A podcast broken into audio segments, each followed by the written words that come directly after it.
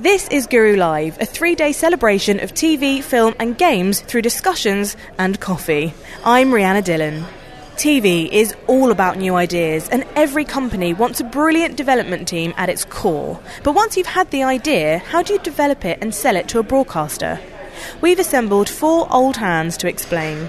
For your listening pleasure, here are Greg Barnett, commissioning editor at Channel 5, Carl Warner, the managing director of Electric Ray, Jill Wilson, head of features at Channel 4, and Johnny Mina, head of development at Shine TV. It's all chaired by Emma Morgan. Thank you so much for so many of you coming. Obviously, all development starts off with great ideas. So Johnny, coming from Shine, how do you and your team develop ideas? Where do they come from? Well, there's no right or wrong way of, of running development. Everyone on the panel here is all, I think you've all been in development and run development at, um, at some point. But the, the main thing with development is really the very starting point is where do the good ideas come from? Where do the ideas come from? Um, and at Shine, the way we kind of work at the moment is that um, uh, we've a, a, small team that um, we meet every morning and we go through newspapers and we have a conversation about what's on TV the night before. And we spend about 30 minutes just um, uh, trying to just see what the current subjects, topics are, um, issues, things that people have spotted. Moreover, usually the most interesting stuff is the things people have been talking about in the pub, which is where things like content come, came from in the island. Um, and, uh, you know, just spotting some of those little trends and the, um, uh, the kind of national debate, the sort of things that are going on under the surface. Um, and uh, we'll, we'll have a conversation in the morning, and, uh, and then throughout the day, we'll just keep we'll, we'll be working on various projects, but we'll, be, we'll, be, we'll keep talking about um, uh, things we've spotted, news articles, we'll be reading the Daily Mail at lunchtime. And we just keep talking as much as possible about new thoughts and new territories, and, um, and we'll keep note of them. And by the end of the week, we'll, we'll have a look again, and any that kind of strike a chord, we'll then put a bit of time into work up. Um, but beyond that process, you, you, that's the sort of beginning of all the, the kernels of the ideas. But after that, you then have um, your, your, process then is to speak to the commissioning editors. And um, if you know you've got a meeting coming up with Jill Wilson, for example, at Channel 4, then you look at the, uh, the sort of top line ideas that, um, or at least we do, that we've uh, come up with. And um, we think actually, are any of these right for features and right for Channel 4 at 8 o'clock for features? You know, are, are any of them lifestyle skewing or can we make them lifestyle skewing? And we'll work those up in a, in a kind of form that we think Jill would work for Jill's slots. Um, so the idea comes first rather the than I- the channel. The idea comes first, although we're always informed by the channel. So um, we, you know that, and also that, Shine TV, we we make um, sort of what we call social experiments. We do some features programs, daytime shows, factual programs. We're never going to come up with a game show. We're never going to get a game show commissioned. We might come up with a game show, but we, are not going to go into um, a game show commissioner and say, well, "We're Shine TV. We'll, we'll make you a great game show," because we don't have the expertise in the company to to really do that. So we have to be wary that when we're when we come up with these starting points, they have to fit into the kind of shows that we make as a company. So it's always really important when you're working for a company to realize what that company's strengths are, and um, if you do come up with a good idea, think: is this an idea that this company could make, or how can I make it a good idea that this company could make?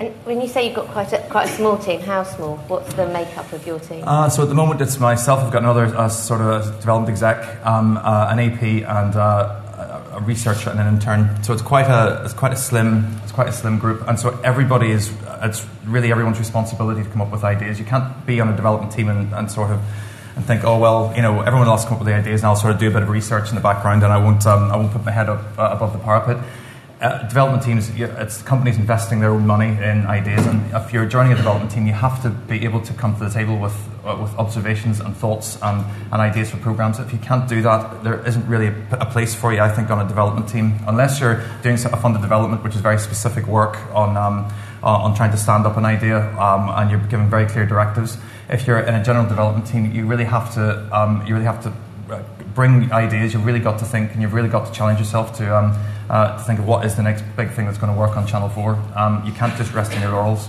So would you say quite often you've got to be fearless when you're in that development environment? Like the worst idea in your head is probably the best idea. Yeah, and you have to. I mean, some companies are really supportive and really good at uh, just allowing people to say whatever they think in meetings, and, and that, that's if you're in a good company, you'll be able, you'll feel like you're you're not being challenged, that you're able to speak freely and speak openly, and not you know and be in fear of your job if you say that you know. Um, uh, a show that you think, oh God, you know, that's that's quite embarrassing. I can't believe that came out of my mouth. And I do that quite regularly. There's lots of shows that I say, and I think, you know, and, and Emma's, uh, I've worked with Emma before, and I've, I've come up with loads of things which I've sort of been really embarrassed about after I've walked out of the room. But I think it's really important that you're able to do that, and um, the best companies will allow you to do that and nurture you and help and help. Um, and help kind of direct your thinking. Um, and I think when you're in development, when you come to, if you get a position in development, I, I, my advice is just to is to say what excites you. You're working in TV, you all watch television, or you should watch TV, and you should know what is going to uh, what's going to sell, what people are going to really enjoy watching, what you enjoy watching, and just come to um, come to uh, meetings with with ideas that you'd love to watch.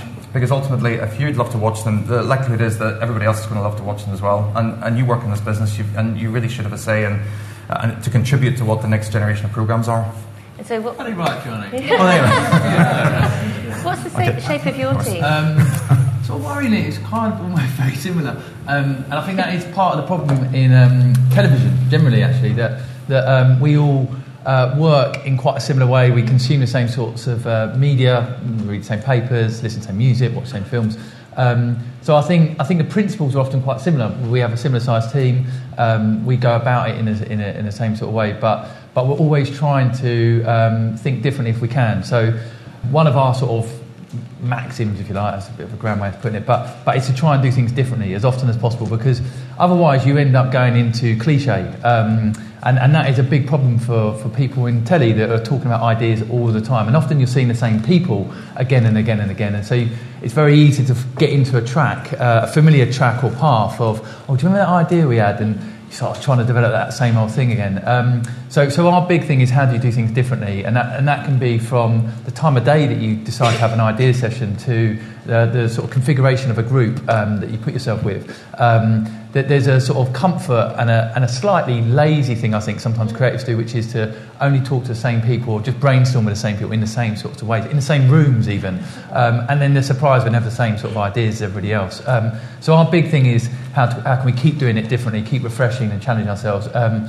I totally agree with Johnny said there as well about creating an environment that feels really supportive and fearless. Um, uh, and I, I, really believe that it has to be playful. That, that all creatives, if they're proper creatives, they're playful uh, and they're curious. If you're someone that thinks you know it all, you're not a creative because you're, you're always kind of wondering about what if there or what about that. Um, so, so create an environment that, that you feel really supported in, that you can be fearless um, is, is important. But uh, you've got to be focused too, because uh, you know I think I think there's a kind of um, again, a slightly lazy creative will just think, oh, we can go into a room and we can just like chuck ideas around and, and they don't turn up with any preparation, haven't looked at a brief. I think that, that's another sort of bad road to go down. So you want, you want a kind of fearless culture, but also a really focused one and, and, and one that has set parameters. Once you've got that idea and you know you're going to go and see Jill or Greg, how long do you work on your ideas before they come to you? Uh, months and months 10 minutes, he gives him. He says, I've been in the shower this morning, right, and this came up, he just... Uh, Can you tell though how long people have spent before yeah. they come pitch you? And, and, actually, do you want people? Sometimes I feel when we're pitching, people go, "Please don't overwork yeah. it before you come into the room. Yeah. Bring it to us while it's still quite a lively, active idea." It's really interesting, and it's really interesting for the people who are here today at the level that you are, because what the guys are saying is absolutely right, which is think about what people want to watch.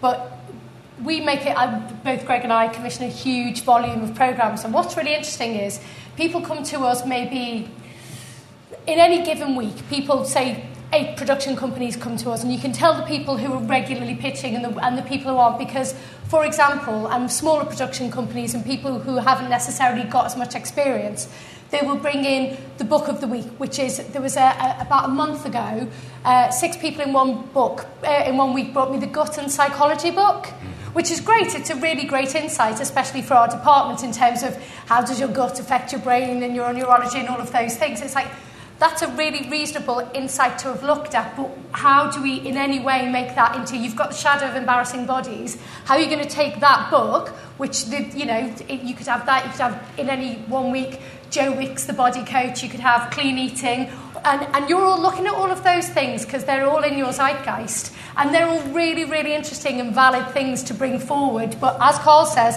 if you haven't got a spin on it and you haven't got a take on it, then to us, it's kind of, yeah, no, I know, I was in Waterstones yesterday. Great and everything, but what are we going to do, kind of? So, what's interesting to us is when ideas come in, sometimes when these guys know when they've got a kernel of something which no one else has got, that they know is particular to them and that's worth working up. But in terms of when you're thinking about what you, how far you work up an idea, it's really worth thinking about two things. really worth, and especially at the stage you're at now, is what's the insight? Where's the insight? So, given that you've, you've read the papers and you've looked at online and you've looked at what else is on the telly, which is informing everyone else's opinion, it's only Game of Thrones now. The amount of fashion pictures I've had with leather and white braids, I'd watch it. I don't think anyone else is watching it. But what's your level of insight? So, uh, Secret Eaters.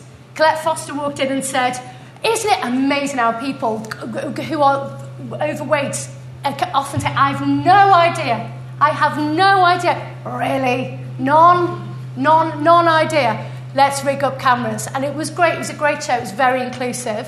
Um, Married at First Sight came from, obviously, it was an acquisition, but it was around the fact that I think it's awful. If you have to be in a relationship these days, it's like, oh, well, bit of Tinder, bit of Grindr. Oh, and I could look at him on that. We just used to go to the pub and you'd sort of just get a bit drunk and then you'd kiss someone and then if you kissed them again, you went out with them. That was the end of it. So, and then you moved into a communal house. If there was only the two of you left, that was it. That was what happened. So, uh, that's how your father and I got together. Shush. So, um, uh, it's the idea around, the, it was the insight around too much choice in relationships and Married at First Sight to us was the kind of the ultimate take on that, but it was the ultimate to it. So when people come to us and say, what, you know, how much is this worth developing and how developed an idea is, think how original it is. If it is, do you want to have a look at gut and psychology and you go, no, do you know what, we've kind of rinsed that for a few weeks and we don't think there's anything in it, then that's probably one not to take that far because everyone's got access to it. If it is something that you kind of think, hang on a minute, I'm ahead of the curve on that one, or this is a very original thought, it is worth really interrogating that further, and we absolutely can tell. But there's no, there's no shame, there's no right and wrong. There's no right and wrong, and I just hate it when small companies spend a lot of money in development for us, and you go, no, do you know, just drop us one line, we'll come back We'll come back and go, you know, we're doing something a bit like it, or we've done something a bit like it, or as happened about six weeks ago, it's on the telly now, have a look. Yeah. a bit later, someone said to me, Jordan Porter really likes old clothes. We should do something about that. I was like, it's on the telly. Watch it. So that's, there's no right or wrong, but they're the two guides. If it's original, really work on it. If it's something that's in the zeitgeist that you kind of feel a lot of people have got access to, unless you've got a really original take, drop a line and say, is this worth it or are you all over it? When you're coming up with these ideas, quite often you get a thought, and that Yeah. could be an interesting thought that could be an interesting program, but we all know the Holy Grail is the format of the returning series. How do you nail that when you've got a kernel of a good idea, but you've got to find some way that it's repeatable without being boring so that people keep coming back? What's, what's the, your insights on that, Carl? I was thinking, oh, that sounds quite hard. um, so, how, how do you create something that feels returnable? Um, Yeah. Well, I suppose, I suppose uh, the, the, the thing about for, well, at, at the moment, formats is still a bit of a dirty word. Actually, I, I think most broadcasters that you see at the moment, which is sometimes a bit frustrating. I, I come from predominantly an entertainment background, which you know trades in formats uh, all the time. Um, but but we- we're, we're out of fashion a bit. You know, you go to most broadcasts and they'll talk to you about authenticity, what's the reason for being. You know, you can't just go, it's funny or it'll be a laugh this one. Um, I try, I try hard. they, don't, they, keep saying no. Yeah, what is the purpose? What's the gravity? They, say- words like they say words that I don't understand. They say like words like gravity, transgressive. I don't know what the fuck does that mean. I don't know what that means. Um, sorry, your son's here. I don't know. um, and um, uh, so yeah, so so so authenticity um, is a key thing at the moment. Um, but for, formats are being hidden, I suppose, uh, more and more in ideas development. So the island, I suppose, is a format. I mean, it, it's a very stripped down format, but, and it has. I mean, Johnny will speak to this better than I will. But but there's there's construction at the top of it. These people don't ordinarily live on this island. They've obviously put them there. Um, but there are format beats hidden, but they all feel uh, like they're naturally occurring. Uh, the best formats of the day, uh, this is a friend of mine uses, he calls them naturally occurring formats. Um, so childbirth is a brilliantly naturally occurring format because there are lots of dramatic beats in it. You know, you've got a good reveal at the end, baby comes out. Um, you know, it's not something you have to say, oh, we've, we've constructed this. Um, and it happens again and again and again, childbirth. So, so that is, you know, and uh, the Garden did a brilliant thing of doing 24 hours in in, in uh, A and E. Uh, uh, sorry, One Born. One One Born every board. minute was the other one. Yeah, One but but I think I think with with formats or with storytelling, the thing to remember is that actually people enjoy hearing the same story again and again, and, and the best formats often more or less tell the same story again and again with, with variations of them. Um, someone once to- told me sort of thing about um, the Hungry Caterpillar, that book that you get read as a kid, and, and whenever you get to the end of it, all- the kids always go again, again, again, and so. So you're sort of with your formats trying to recreate that same quality, that same sort of familiarity, um, but being able to refresh it uh, in, in different ways. It's got a great reveal as well. It has got a good feel. Yeah, if you yeah, haven't yeah. read it, I won't give it away. But um, do, do check it out. Um, so, Greg, what do you think, though, sometimes you can come up with a brilliant single that could be a soft pilot? Is that something you find when people pitch ideas to you that you, you give it a go once or. So that's a very interesting question. Um, a lot of, uh, I would say the most important thing to bear in mind when you are developing, kind of, and we've touched on it a little bit, uh, all of us, is it's a collaborative process. Whether, as Johnny has said, it starts in the room. There's 465 channels out there. No one person can watch everything that's on telly. You'd be exhausted. It's absolutely impossible. Um, so primarily just so that you can avoid situations that Jill was in. It's on telly now. Um, it is important that the relationship is collaborative. Some person's idea of what is a really good series will actually only make a, a very good one-off, and then if it rates through the roof, sometimes if you can just get a one off, which can then be perceived as a transmittable pilot, you can then go, do you know what, that rated really well, and when you stand back from it, we might be able to change the casting, we might be able to find something within it that will keep it consistently fresh. It could then develop into a returning series. So, yeah. So you've we've come up with a brilliant idea. Mm-hmm. It's a caterpillar. Um, what what do you do to be, to take that to commission? What's the, the formula when you go to pitch? What's your what's in your little briefing packet that you take to the commissioner? Oh, God. Um, You're going well, to see Jill on Tuesday. What, it- what materials are you taking into the room? Is it useful? It might be useful to talk about a couple of examples of actual shows that we've done. And actually, we'll come to one a bit later. Actually, we've got a tape um, we can show you later with um, which Jill and I worked on. But if I talk about the island, for example, and how we got to the island, because the we had an idea um, uh, at the time, which um, when we started out was it was originally called the Island of Lost Blokes, and it was useless men being put on an island to um, uh, to do a, a set number of tasks that would then, by the end of it, they would have gone through a bit of a transformation and actually be better men as a result. And that was the sort of beginning, starting point of it. And we, we you know, we produced a tape and we, um, we did some funded development on it. It was only after a while, we, which after a bit of refining with Liam, who's, who's the head of um, Fact Ent over at Channel 4, and actually went out to audience research Channel 4 as well. We did after we did the tape, and the tape was some casting of some awful blokes that um, we'd cast that uh, you know weren't able to put a screw into a wall, and you know um, uh, the, the kind of atypical sort of casting you would imagine. I felt a little bit familiar and it felt a little bit forced. And um, it was only after we'd you know produced the tape, we'd taken it to Liam, and actually one of the it was Liam actually Channel 4 that came back and said, you know, why don't we just strip all this right back? If we put 12 men on an island and just watched them, what would actually happen? And we all had this moment of fear where we thought, you know, if we have four weeks, six weeks on an island, and these guys are just sitting on the beach for six weeks, that's not going to make any good. That's not going to make good television.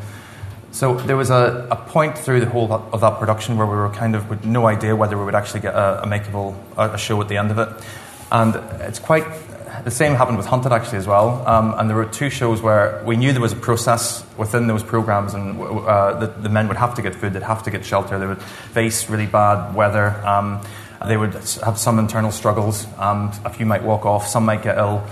Uh, we knew that would happen, but or we were hopeful it would happen, but we weren't quite sure if it would happen. And um, we then uh, looked at the idea of the, the embedded crew, where we would um, have the crew uh, in with the uh, the cast, actually experiencing it with the cast. So the authenticity, as Carl was saying earlier, was was there that we were absolutely seeing. We'd broken down the fourth wall, the you know where the, the camera people were actually in the actual program itself. Um, and suddenly we, we got to a point where we felt we had, a, we had a program that held together, but it wasn't really until the end of that process when we delivered show one that we knew that it actually was going to work.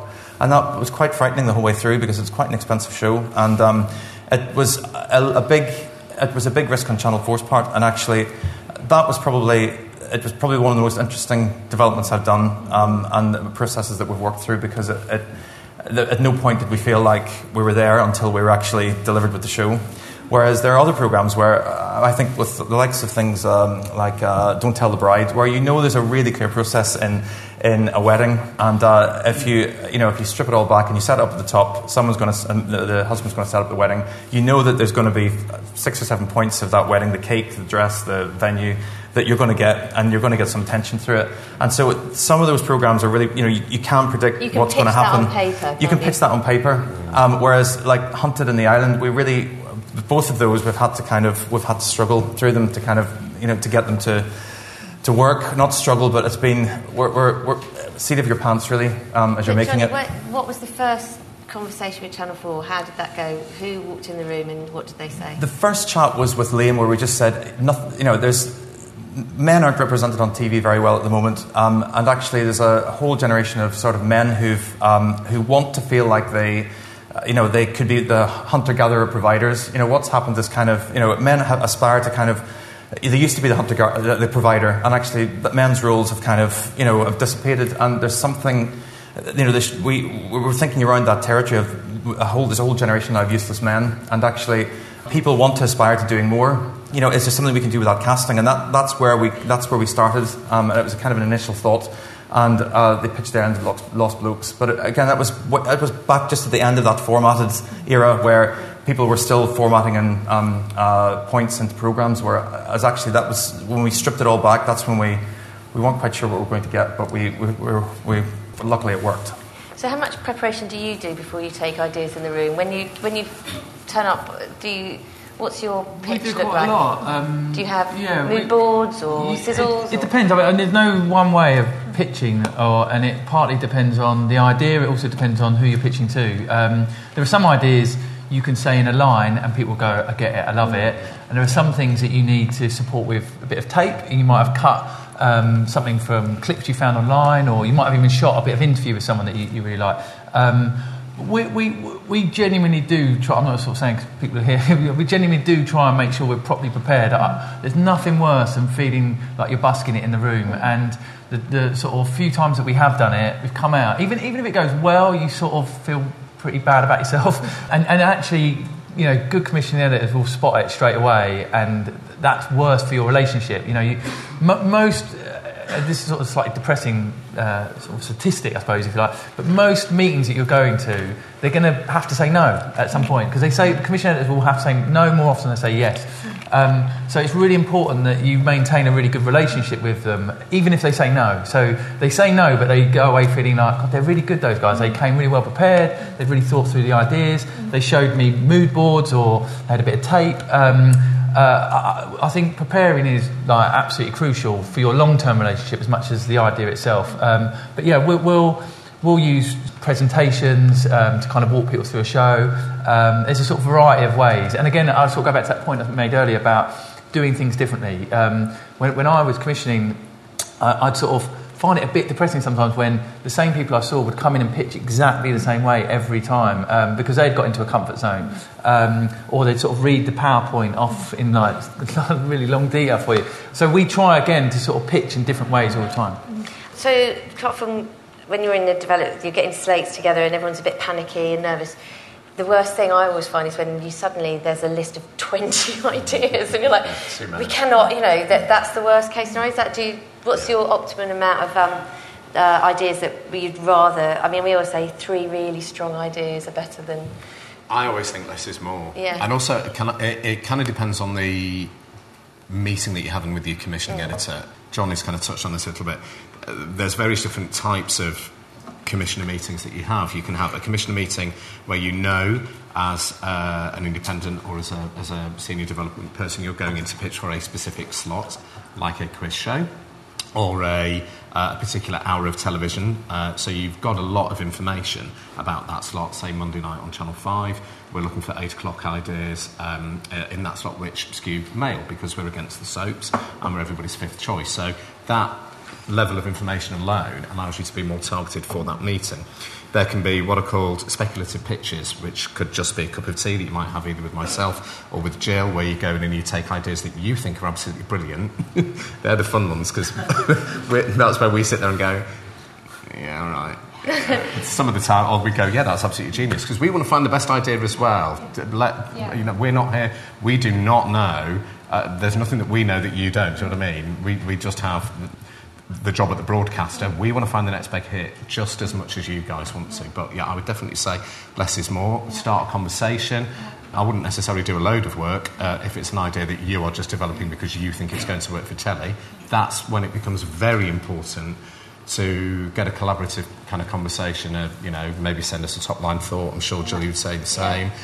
If the commissioning editor bites, if either myself or Jill or anyone else, ITV, BBC, nibbles, you then kind of develop it a little bit further. And then uh, Jill used an excellent word is this idea still active?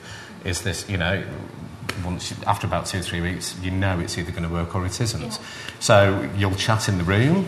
Uh, you may p- get an opportunity to pitch for the slot that you are going for. You then might get an opportunity to pitch some other ideas that you might think are in the right ballpark for the channel that you are having the meeting with.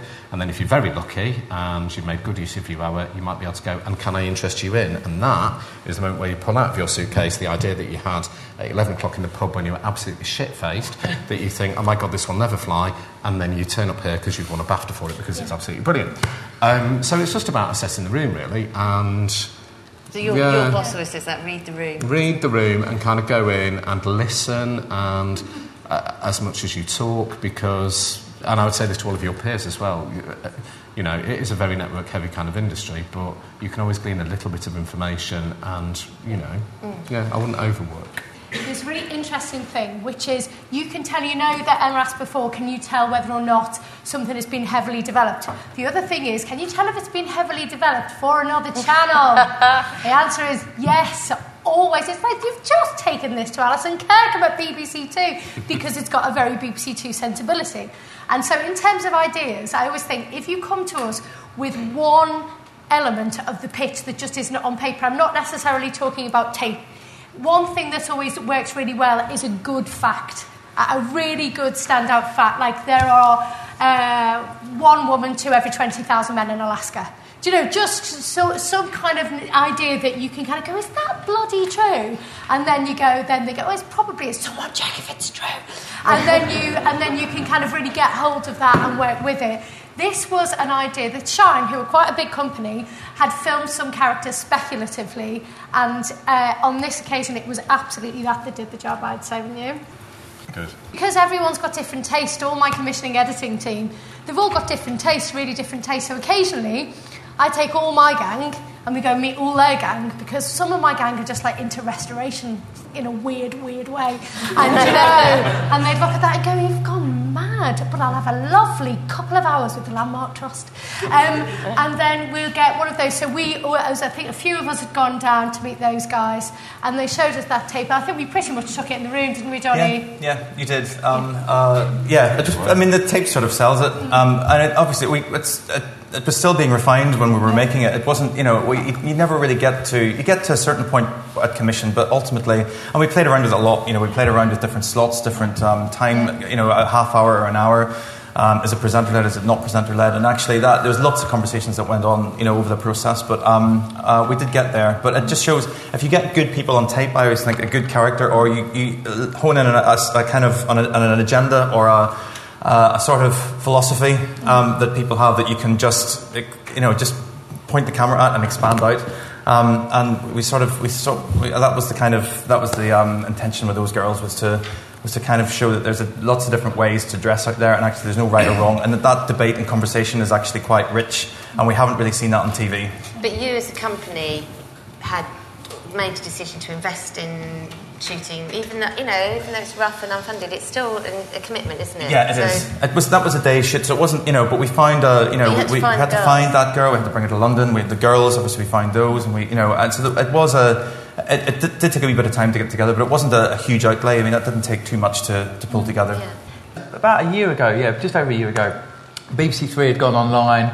Um, more and more uh, sort of newer players, whether that's AOL or YouTube, uh, Red Bull, are asking for short form content, and um, and we want to sort of be able to diversify and deliver as much of that as we do long form. Um, so, so we decided to invest in a, uh piece of short form uh, to sort of see if we could do it cheaply, um, but still uh, have something quite sort of different about it. Actually, do, can we go a little bit off piste? Could we go to the Kitten Impossible? Um, so exactly the same um, as these uh, two guys here, really.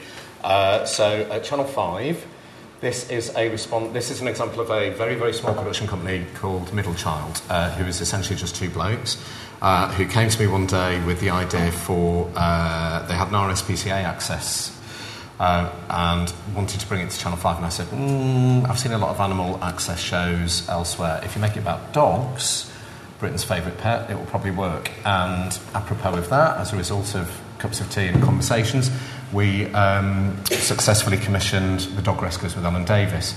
As part of an ongoing relationship between myself and Middle Child, the company involved, they began to talk some more to me. They demonstrated an understanding of what Channel 5 how hard Channel 5 has to fight within the uh, parameters of other terrestrial broadcasters.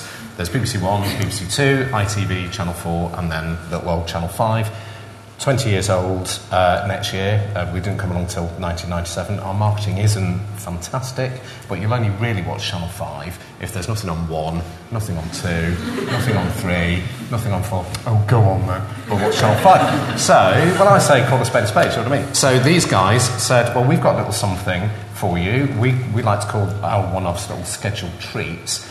And they came in, sat down, opened the laptop, and did nothing more than say, watch this. Straight away, just went, yeah, absolutely. Great title, Kitten Impossible. They literally, t- two blokes, a bit like you, sat in a basement, just went, let's fuck around, excuse my language, with some clips from the internet. I apologise for the varying quality of them, but absolutely got the channel. We, channel, at Channel 5, we have to work that bit harder than all the other broadcasters. Our programming budget annually is only 200 million. You know, we're not that visible even after 20 years. So, are you going to watch something that's a load of cats doing brilliant things? Under an umbrella title that completely tells you exactly what it is, and all they did was go away and get the theme tune to the film and edit it in Final Cut Pro. Brilliant. They got a commission. But they, um, they came up with that title. They came up with the title. But um, yeah. Channel 5 is known for its sort of titles that shout quite loudly. Um, Yes. You, how much do people get? If, if someone comes to you with that title, can you sometimes see something in uh, an idea and you think they haven't nailed the title and you so, the, the channel will help with that? Or? Titles are, you guys help me out here, titles are like the holy grail, aren't they? How many times have you sat in a room? How many people nodding around the room and go, right, what we're going to call this? What we're going to call it? And then you sit there and go, no, that's a shit title. Nobody's going to watch that. And then I like to play the game of, can you imagine the continuity announcer saying it? Like, and now on Channel 4, Kitten Impossible, yes, you can imagine that. But what's your favourite? Are you going to ask me? You want me to say Greg- Greg psycho Scott. pussies Yeah. when cats attack? Right, I'm going to tell you this. Right. There you are, you got it out of me. Um, but that was. Did they come up with that title? no, we started off. Uh, we started off in an editorial meeting, Doghouse Media at the company. Again, very very small. We work with a lot of small indies at uh, Channel Five, and the conversation was, uh, God, my my girlfriend's cat is an absolute psycho. Whenever I go around its house, her house, it launches itself at me. And so we drank some more tea and said, "Is there a program in When Cats Attack?" And can you go away and cast different stories of cats that attack for different reasons? It could be always weeing in someone's handbag. It could be not letting anybody in the house. It could just be going mad. Um, and yes, they could. They went away and they did it. And then it came to what's called final exchange, which happens on, I think, Tuesday afternoon. Um, final exchange, for people in the room who don't know, is when all the, the, the big five broadcasters sit down and go, right, this is what we're going to play in our press week. We all lie, we all cheat, we all try and move things around in the schedule, but then there does eventually come a time where Channel 4 go, right, this is where we're going to play One Born Every Minute, this is where we're going to play 24 Hours in, cash, um, uh, police custody or any. Uh, and Channel 5, you know, we try and score a win by working out where we can go in between the juggernaut soaps on ITV and Bake Off when it's on BBC One. So we're all sat in a meeting at Channel 5, and Ben Frow, my boss, the director of programmes, goes, Oh my God, Channel 4 are playing this, BBC Two are playing that, ITV have got that, and this is on BBC One. What are we going to call this programme? Because when cats attack, just isn't enough. And we sat in the room, it actually wasn't anything to do with the production company, but everything to do with the people who were in there from kind of scheduling, and we just ran out of ideas until, and this is almost like the equivalent of the 11 o'clock glass of wine where you kind of go, do you know what, I might as well say this because we're all exhausted and there's no way it's going to get commissioned. And I said, why don't we call it Psycho Pussies? And everybody kind of fell about laughing and went, okay, Psycho Pussies on When Cats Attack. It did 1.9 million viewers, which for Channel 5 is amazing and was the highest rated upmarket show of 2015 on our channel. So, you know, there you go. Risk and reward. But the, ti- the titles, if that, if that is one thing, Liam Humphreys will do, who decommissions The Island and Hunted. Um, he will do sessions where it's just a title session. So he'll have uh, sessions with production companies, and occasionally it's a really good way of doing something because production companies come in, and again, it's a bit slightly like mixing it up in terms of the way that you do present your ideas. And it's not the newest format in the world for a pitching meeting, but you come in and you've got five pieces of card and they go, choose a title. And that's actually the sort of the most analog version of the EPG. And Ben Frow was always, we did a lot of work for Ben Frow and we were making Can You Live Without? And we'd done Can You Live Without Cigarettes, which was a, it was a very good show. And I was like, we can't call it that. It sounds like a sort of terrible warning from the Health Council. You know, I was thinking, I don't want to watch it, I've made it. And he said, oh, call it Can You Live Without Your Fags? I went, can we do that? He said, yeah. And again, 2.2. And that was just from someone just being a little bit less clenched Yeah. about the whole titling process. Yeah. And I think you, there's ones when you go out nakedly to go, we need some bums on seats. But also, if you can get it, in, if you can't get it in a title and two lines, forget it. Yeah. To forget it immediately. When I arrived at Channel 4, there was a programme called Compare Your Life.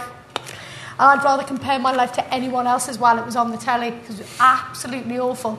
And we knew it was going to be awful. Well, I did when I arrived, and I didn't look after it, so I'm fine. Um, it took five minutes to explain it. It took five minutes to just explain it to, to it would would have taken five minutes to explain it to you. That's when you go, well, unless there's a pamphlet going around to everyone's house who's going to watch it go, listen, just have a quick read of this, about five to eight, and then it'll be fine, then don't bother. Genuinely don't bother. The two things, if you can't get a title, explain it in two lines, and you don't get the most massive explosion of love for it in the room or over email, mm-hmm. don't waste any more time on it. If someone doesn't say, oh my God, forget it. That's honestly, if you haven't got, because to get it from the point at which it is an idea on a piece of paper or that someone's come up with through the hell of getting it funded, through the hell of getting it cast, legal, it's a miracle anything's on the telly. It really genuinely is. Then you've got to cast it and you've got to get more money for it because it's on it's up at some point, and then you edit it, and then everyone's really sad for some reason. There's a whole period when everyone's really sad, I've no idea, and then everyone cheers up a bit, and then you've got the press to do all. If someone or you, if, if two of you on in a room or on the phone or on an email with one of you going and two of you going, that's a bit brilliant, isn't it? I think, is it a bit brilliant? Is it a bit, it's a bit brilliant, that, isn't it? If, if someone is not saying that, don't do it. Uh, The, the, the thing, I think also like, don't be afraid to sort of keep practicing pitching right because Yeah. I, I think um, when I was sort of quite junior, I was really paranoid that like people would steal my ideas or if I said them out loud, and so I'm just waiting for my one moment where I might meet a commissioner and then I'll say it, you know, and then you say it and you go, that sounds a bit rubbish when I say it out loud. um, and uh, in everything you do, try and kind of rehearse the way you pitch an idea or say it because you refine, refine, refine. Sometimes we start with things that are a bit complicated and then we get it down to a pithy one liner um, or we find that title. So, so I sort of definitely encourage you to keep talking about your ideas to friends and trusted sort of colleagues And about people not telly people is quite good. Yeah, isn't it? definitely, definitely, definitely. My mum is a good person Yeah. for that. She she usually hates it all, but um, she's good. Yeah, yeah. And my husband's like, he's not a telly person at all. And I was going, what do you think? And he's going, what the fuck are you talking about? yeah, yeah. I Um, think the bum clenching thing, if, Yeah. if you don't mind, is a, is a really good good phrase for it because I think sometimes we get so involved in telly and we think that there's like this like fine art of how to make it. Sometimes there isn't, and actually just to take a step back and go and watch a piece of content and go, what's happening in this? What actually is going on in this? You will kind of arrive at what it is, and I think what Ben did was just tell it like it is and go and okay, slightly take a risk, change the word cigarettes to fags, but it is sometimes hard to just kind of drop that uptightness and go, do you know what? It's that. Yes, it is. Let's call it that. Mm. And we're getting a little bit close to the end, which is sad. But I just want one question, which is sort of flipping on the other side. The relationship between commissioners and the, the producers is obviously very key, but I think we were talking earlier, sometimes people will mm-hmm. say, ah, oh, they'll never get back to us. You know, do you... Can, can I please start this? Because I sat in this room two years ago when Ben Frow joined Channel 5 and some independent company at the back We are only a commission team of six at Channel 5. We are the smallest. And some woman who shall remain nameless stood at the back and asked the question in the room in front of my boss, and I was on the front row here. How long do you aim to get back to people? And Ben said, Well, we always try and get back to everybody, but within kind of like four or five weeks, I think it's acceptable. I got named and shamed. A little bit. I always get named and shamed because there are six of us, and it's just a little appeal, right? And also a bit of advice. It's really hard to get in the room with commissioning editors. You know, let's call a spade a spade and go, you know, send us, you know, you can't have a cup of tea with me, send me your top line thoughts because I'm going to say that to you so I can go, I don't have to meet you. And if the idea isn't rubbish, I don't have to then endure half an hour with someone who's got rubbish ideas. Sorry, but that's how it works. If myself or Jill do not get back to you after about 13 attempts at trying, don't publicly name and shame us at a ceremony like this. Just send a comedy email back going, Do you really hate me that much? Have I got body odour? All I really want is a cup of tea with you. Please, can I come and talk to you about some ideas? Then you'll get in the room. Turn it on its head and make it funny. You'll still make us feel incredibly shit for not getting back in touch with you, but do it another way. Please don't name and shame. It doesn't do you any favours. It will kill your chance of ever getting a commission with that broadcaster. It's that simple. And do, how, do you think it is true, though? You were saying earlier that sometimes just saying it quickly in an email, top line, works Yeah, better. We get honestly, we get obviously we we both do. We get lots, and honestly, the Channel Five commissioning team makes me feel sick because they turn so much work out. We will get back. We genuinely will get back. I would say, make sure you think it's good. Make sure you think it's really good. Before you put it in an email to someone, make sure you think it's really, really good. Because it's true. People, do you know what? I've really experienced, really experienced heads of department, heads of production company goes come in and say to us, honestly, are you still looking for food? And you go, in what sense? You know, I'd quite like a butty. I'm starving, but yeah, food in general. What particular, brand? you know, that is kind of, you know, I can't answer that. You know, I cannot answer the question, are you still looking for food? Would I like Bake Off? Yeah, I really would, yeah, but that started as a one off and I haven't got an awful lot of time, so can we crack on? So if you think it's really, really good, send it and someone will get back to you. And they genuinely will. And you know what? You know, if it wasn't good, that's why you won't hear back. Because no one, we read everything. Whether or not we have time to get back to it within the 21 days allocated, we read everything because somewhere in that inbox might be a bomb. Somewhere you might have been, even if we don't know your name, you might be a contributor saying, actually, my mum's died and I don't know who else to contact. So there's nothing that gets unread in anyone's inbox, nothing. Mm-hmm. So if it didn't, if someone doesn't get back to you in that period of time, honestly, wasn't very good. But mostly we will because we're decent mm-hmm. people and we don't want you to anyone to feel we don't want anyone to feel awful about themselves at all. Genuinely, we want to make good stuff. Rule of thumb I'd say is people get back to you in three weeks. About three weeks if you think, oh, I've done all of the stuff I've got to do, and now it's bank holiday Monday. You know what? I'm going to get through all of that and I'll do it. If it's not, if honestly, if you've put an idea and you've heard a little bit back about it, not too much, you don't know whether or not you're going forwards or backwards.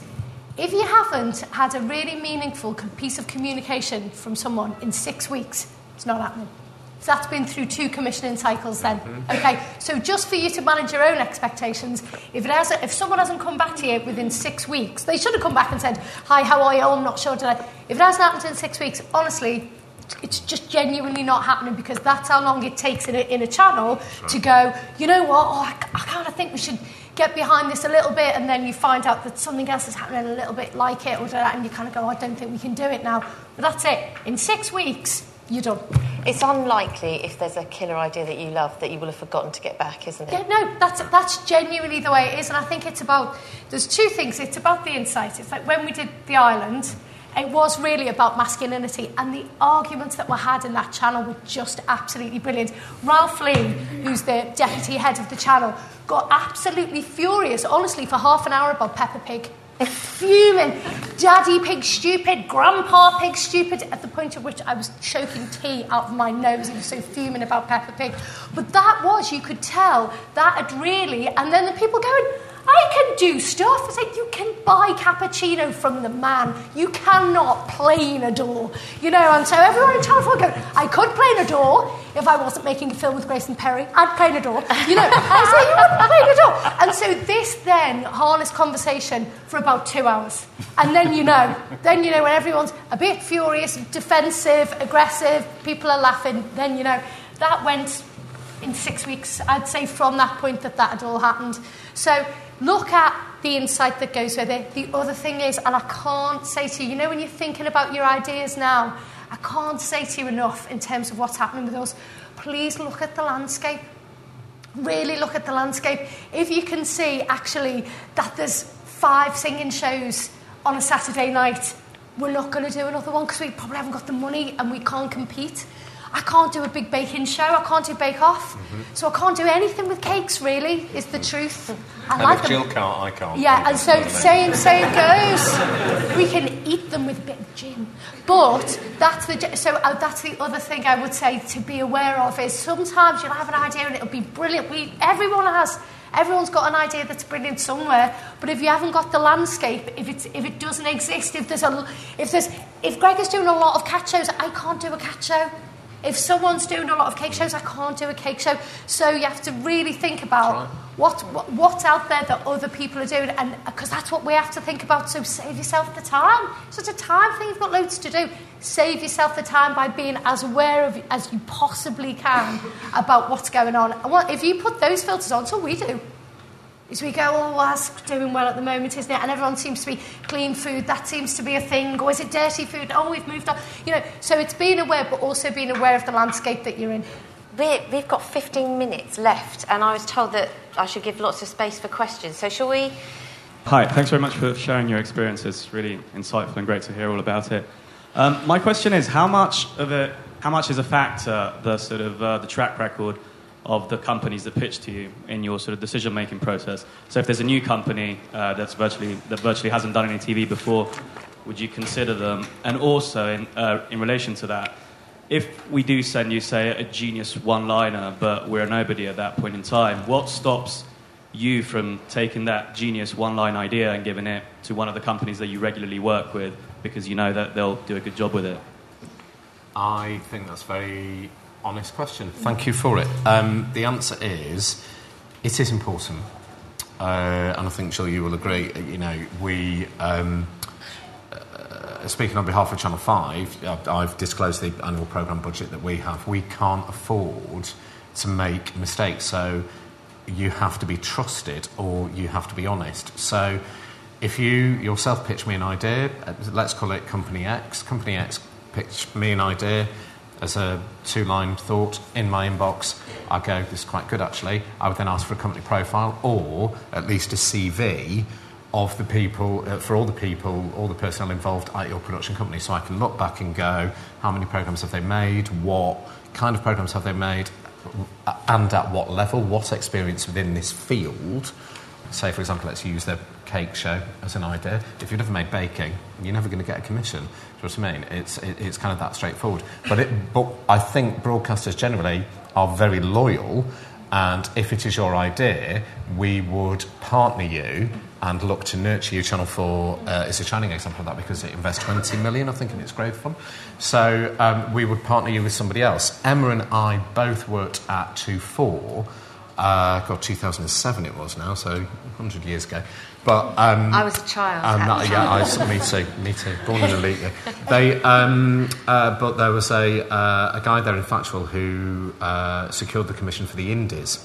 And even a, a company which is now the scale of 2-4, back in 2007, was not perceived as credible enough within the field of live entertainment programming. And ITV granted 2-4 the commission on the proviso that they worked with RDF and it became a 50 50 split. So we will look for the pedigree within you in the first, or the experience within you in the first instance, I'm sure Jill you would agree, because yeah, if it's your idea, we would seek to reward that. But if the bottom line is we don't feel that you've got the right level of experience to make that programme, ultimately, the, lo- the kind of yeah, the, yeah, it, it, the, the buck stops with us because there's going to be millions of viewers out there who watch us and go, well, that was a pile of what you know, pile of crap we're not going to watch Channel 5 or Channel 4 anymore. So we would then look to partner you with someone else who can get your idea away. Some tips as well for that, though, is if you just go, like George say, oh, I've read something in the paper and I've kind of got a feeling that this is a good subject area, that's going to be far less compelling if you go,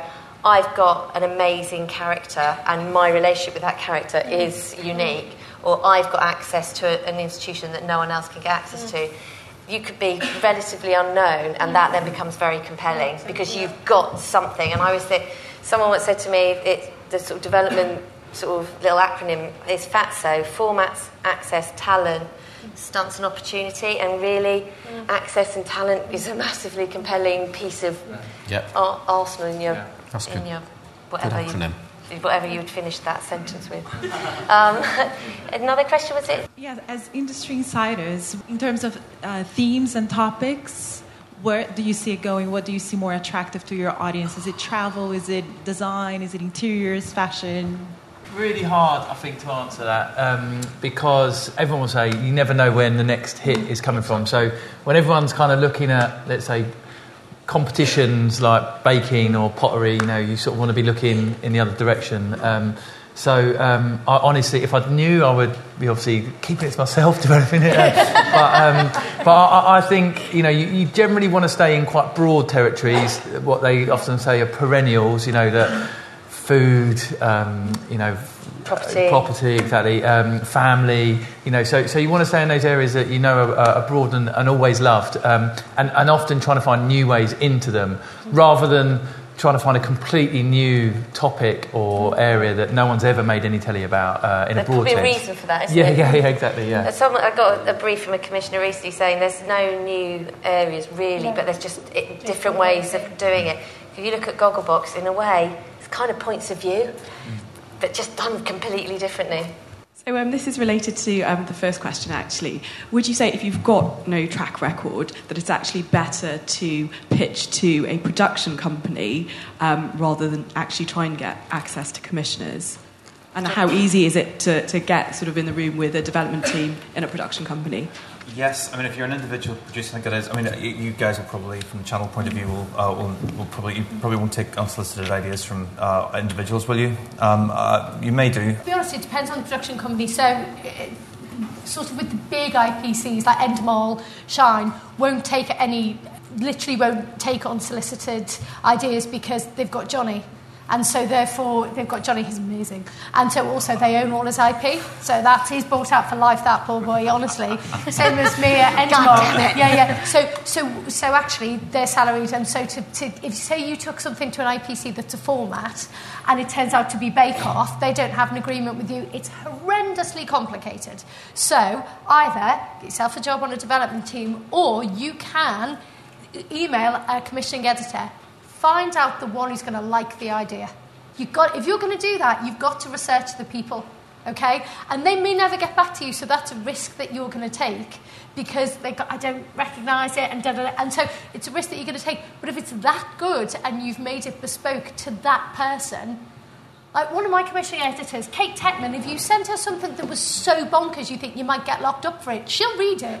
Okay? so that's the thing, but you have to have put that commensurate level of work into it.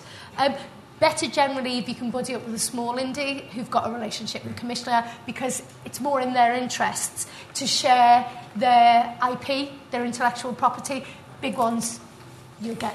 you get Before them that, back in the day, we did, we, um, they did umbrella quite a lot of Yeah. small indies. Yeah. And Mel Leach was so hungry for ideas. she, we, would, we took quite a few things off. I mean, I used to be her head of development. I'd go, do I really have to respond to all of these people sending me their random Yeah. ideas? And she'd go, yes, because there might be a That's how she brilliant one. But actually, that's a very. And that- and there were some of them uh, dead famous. Yeah. This, It's a very this is a really. say, We'd made a show which was back in the day. it was a digital show for Living, but it was someone came to us and went, "Living does ghosts and famous people," and we went, "There you do." And they said, "We've got a show, and it was called um, Celebrity Haunts, and it wanted. It was like." We're going to hunt the ghosts of dead celebrities.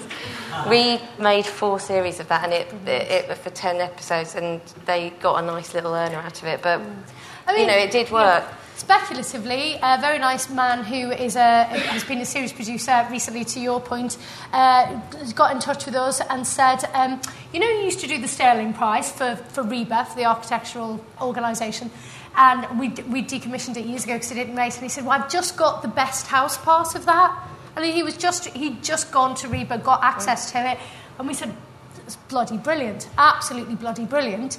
And so we said, but you, it, a lot of the time it's about business infrastructure that actually smaller companies we, we commission very quickly. they don't have the ability to get going with the business affairs like that. So we immediately said, what about Boundless, who make grand designs? But he, it was his format fee, it was his bit of the production fee. So we don't nick them. We just go, do you know what? It's quick, it's brilliant. You've got it, you've got the access. We put them together with Fiona Caldwell at Boundless. We absolutely will do it, but you've got to come to us with something that's concrete and downable to, to kind of to get to that level of being able to go, okay, let's let's make it work.